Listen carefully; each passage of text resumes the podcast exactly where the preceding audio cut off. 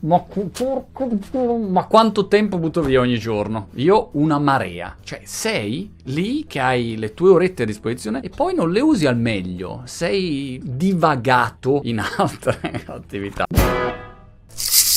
Tecnica numero uno per avere più tempo è interrompere qualcosa. Quit something, dice l'articolo. Cioè, interrompi quello che stai facendo. Facciamo l'esempio Fortnite. Se uno gioca a Fortnite un'ora al giorno, la scelta che può fare per avere più tempo è smettere di giocare a Fortnite e si è liberato un'ora al giorno. Geniale, non è la sua semplicità, è geniale. Però la verità è che uno, secondo me, siccome non fa il monitoraggio delle sue attività, cosa che Peter Drucker suggerisce no, sul lavoro, di monitorare quanto tempo spendi in ogni attività, ti rendi conto di quanto tempo spendi a fare le peggio puttanate giornate. Nel momento in cui lo sai, se lo sai dove stai impiegando il tuo tempo e sai che cosa conta per il lavoro che fai e cosa meno, a quel punto puoi decidere di interrompere alcune attività e liberi del tempo. Tecnica numero due è limitare qualche cosa. Nel caso del nostro amico che gioca a Fortnite un'ora al giorno, può dire al posto di un'ora gioco mezz'ora e mi sono liberato 30 minuti. Oppure se penso dove dedico io un sacco di tempo ogni giorno, controllo sempre a mail. Io sono sempre mail, mail, mail, mail. Sono il contrario di quello che si dice nella produttività. E allora in questo caso potrei dire no, solite regolette alla Tim Ferris o di produttività varia, ok, no, la controllo soltanto tre volte al giorno, due volte al giorno, una volta al giorno e lì chiaramente liberi del tempo per fare altro.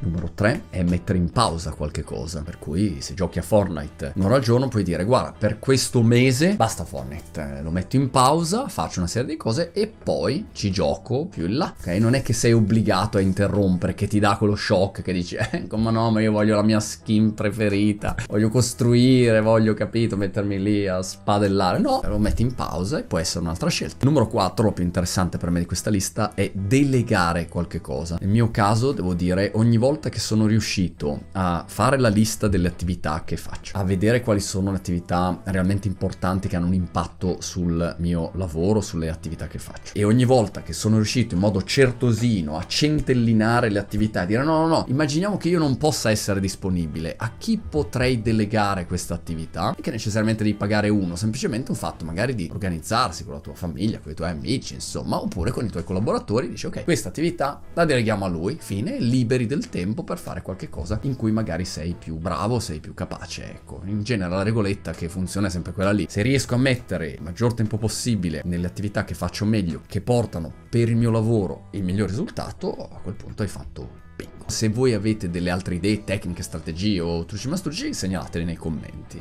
Per il resto, cosa diceva Seneca? Non è vero che abbiamo poco tempo. Era proprio così incazzato Seneca. Non è vero che abbiamo poco tempo. La verità è che purtroppo ne perdiamo molto.